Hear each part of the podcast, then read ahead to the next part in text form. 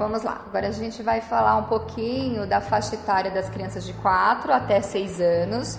Nós falamos anteriormente um pouquinho dessas crianças de 0 a 3 anos. E as crianças de 4 a 6 anos, eu digo que é uma faixa etária muito gostosa para trabalhar. Né? O professor que trabalha com essa faixa etária, ele está assim realizado, porque as crianças conversam conosco, elas brincam e elas são muito verdadeiras. Você percebe quando a criança não está bem pelo olhar dela. Não que a gente não tenha esse contato anteriormente, porque a criança é emoção pura. Mas nessa faixa etária, a criança ela consegue interagir e socializar tanto melhor com outro adulto quanto com os próprios colegas da sala de aula. Você já consegue pôr regras, a criança consegue respeitar essas regras, ela consegue identificar e perceber manifestações corporais. Você não precisa dizer para ela que você não gosta de algo, o seu olhar vai transmitir isso para ela. Ela já começa a criar brincadeiras onde ela determina os, pa os papéis. Você é a mamãe, você é a filhinha, você é o cachorro, você é o gato. Então ela começa a trazer isso ela já, você já começa a perceber aquela criança que é mais líder dentro de um grupo, aquela que é mais é, empática, aquela que se fica mais distante do, das crianças. Então é uma faixa etária que você já consegue adotar vários procedimentos e que eles te trazem um resultado e um retorno mais rápido. E aí a pergunta que todo mundo me faz é a questão da alfabetização.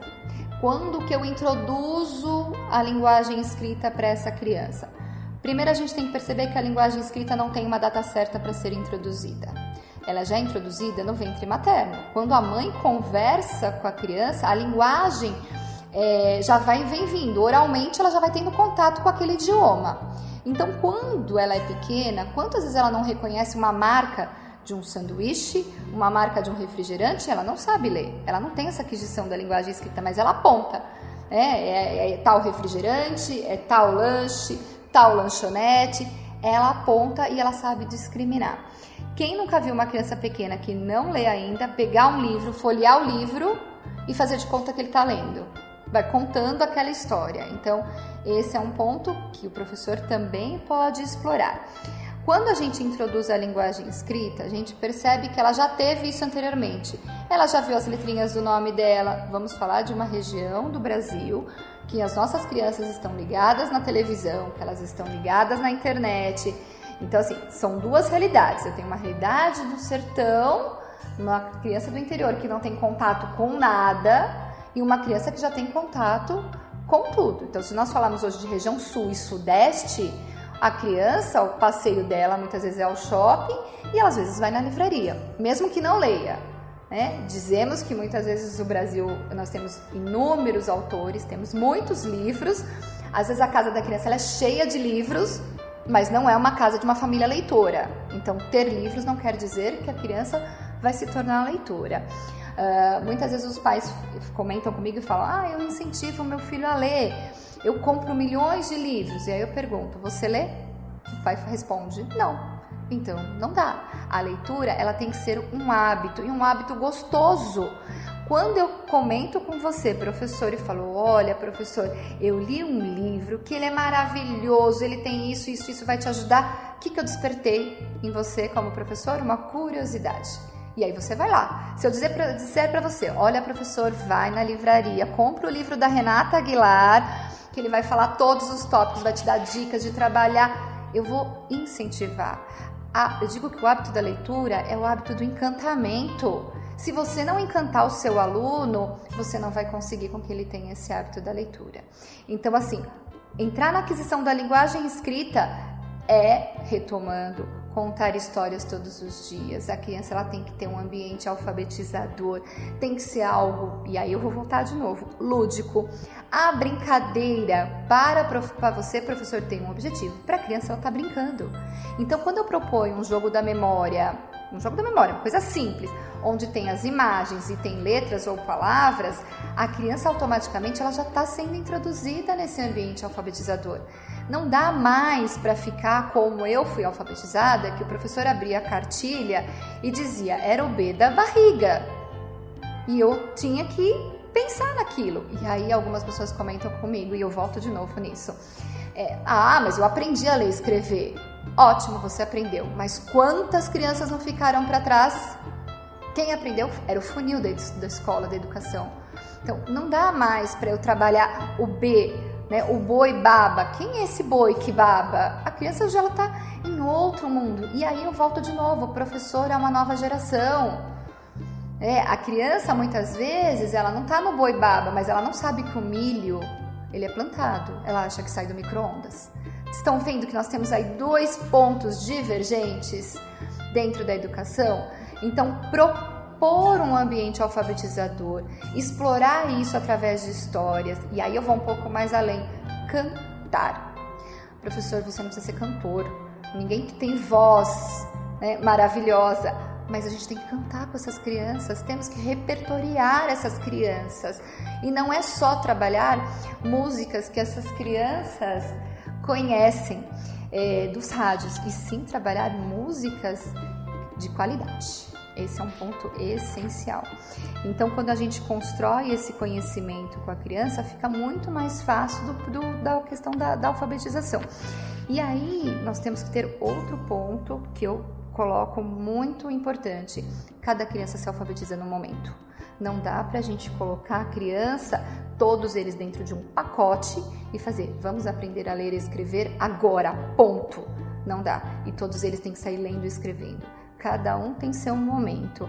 Quando eu falo que alfabetização é igual andar, cada criança anda num tempo. Um anda com nove meses, outro anda com um ano e três meses. E quando a gente vê todo mundo andando, faz diferença? Nenhuma. É, isso não vai fazer diferença na vida dela. Então, tem crianças que vão aprender a ler com mais facilidade, outras com um pouquinho mais de dificuldade, mas isso não quer dizer que ela não vai aprender a ler. Salvo exceções, que é lógico, tem crianças que têm comprometimentos cognitivos e aí é um outro parâmetro. Mas o que eu tenho visto e que tem me preocupado é que muitas crianças estão sendo jogadas, eu vou usar a palavra jogadas, para séries subsequentes com falhas no processo de alfabetização.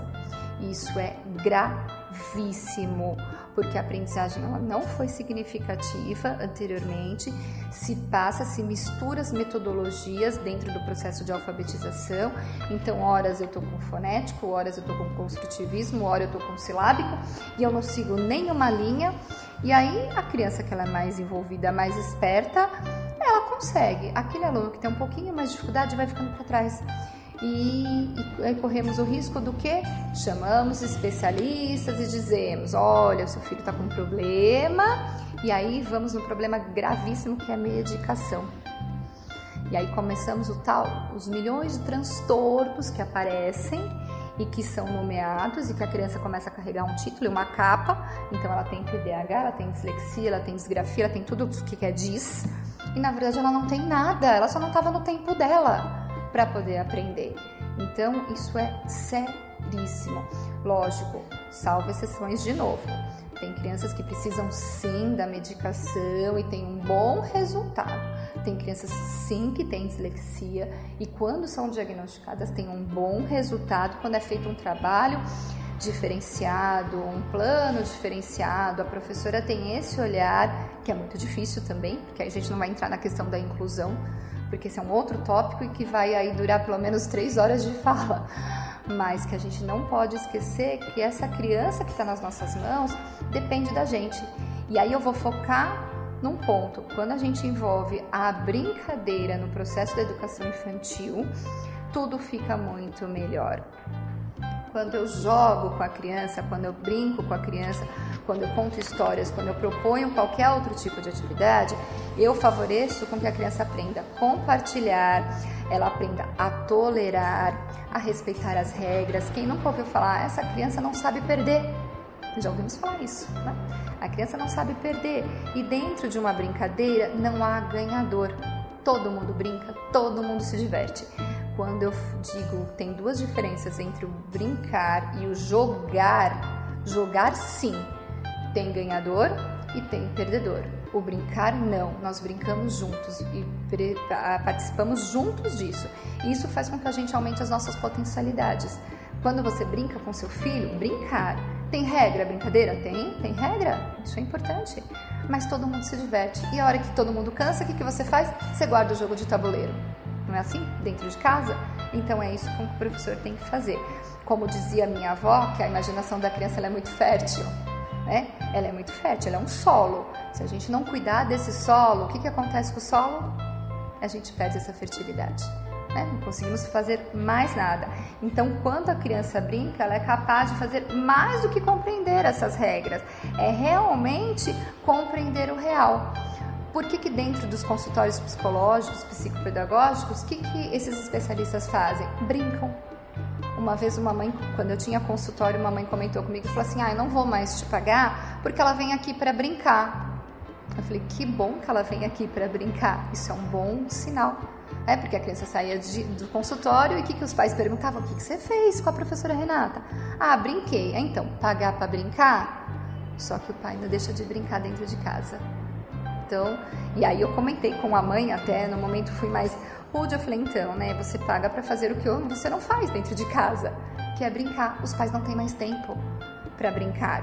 Então, o papel do professor dentro da escola, e é isso que eu foco, vamos parar de quantidade de conteúdo, vamos focar na qualidade dos conteúdos. O professor, ele é não só o cuidador. E, é, ah, e uma coisa importante, ele também não é animador de festa infantil. Isso, quando eu falo da brincadeira, muitas vezes eu vejo nas redes sociais o professor brincando com a criança dentro da escola e tirando foto e postando nas redes sociais. E você percebe que aquela criança, quem tem um olhar para o lúdico, percebe que aquela criança está fazendo aquela atividade de areia, por exemplo, pela primeira vez e nunca mais foi feito. Então isso não é algo que a gente precisa tomar cuidado. O professor não é animador de festa infantil. A brincadeira que o professor propõe tem que ter um objetivo, tem que ter um foco e tem que estar constando no plano pedagógico. Não dá para abrir a apostila, não dá para abrir o livro didático e falar hoje eu vou dar seres vivos. Isso não é mais possível. Bom, no próximo capítulo, no próximo momento que a gente vai conversar, nós vamos falar um pouquinho do papel do professor e eu vou dar algumas sugestões de dicas de brincadeiras para trabalhar dentro da sala de aula e a parte de matemática também, que é muito importante. Não esqueça de acessar Renata Aguilar Educadora no Facebook. Esse podcast foi editado por How Podcast e Web Marketing.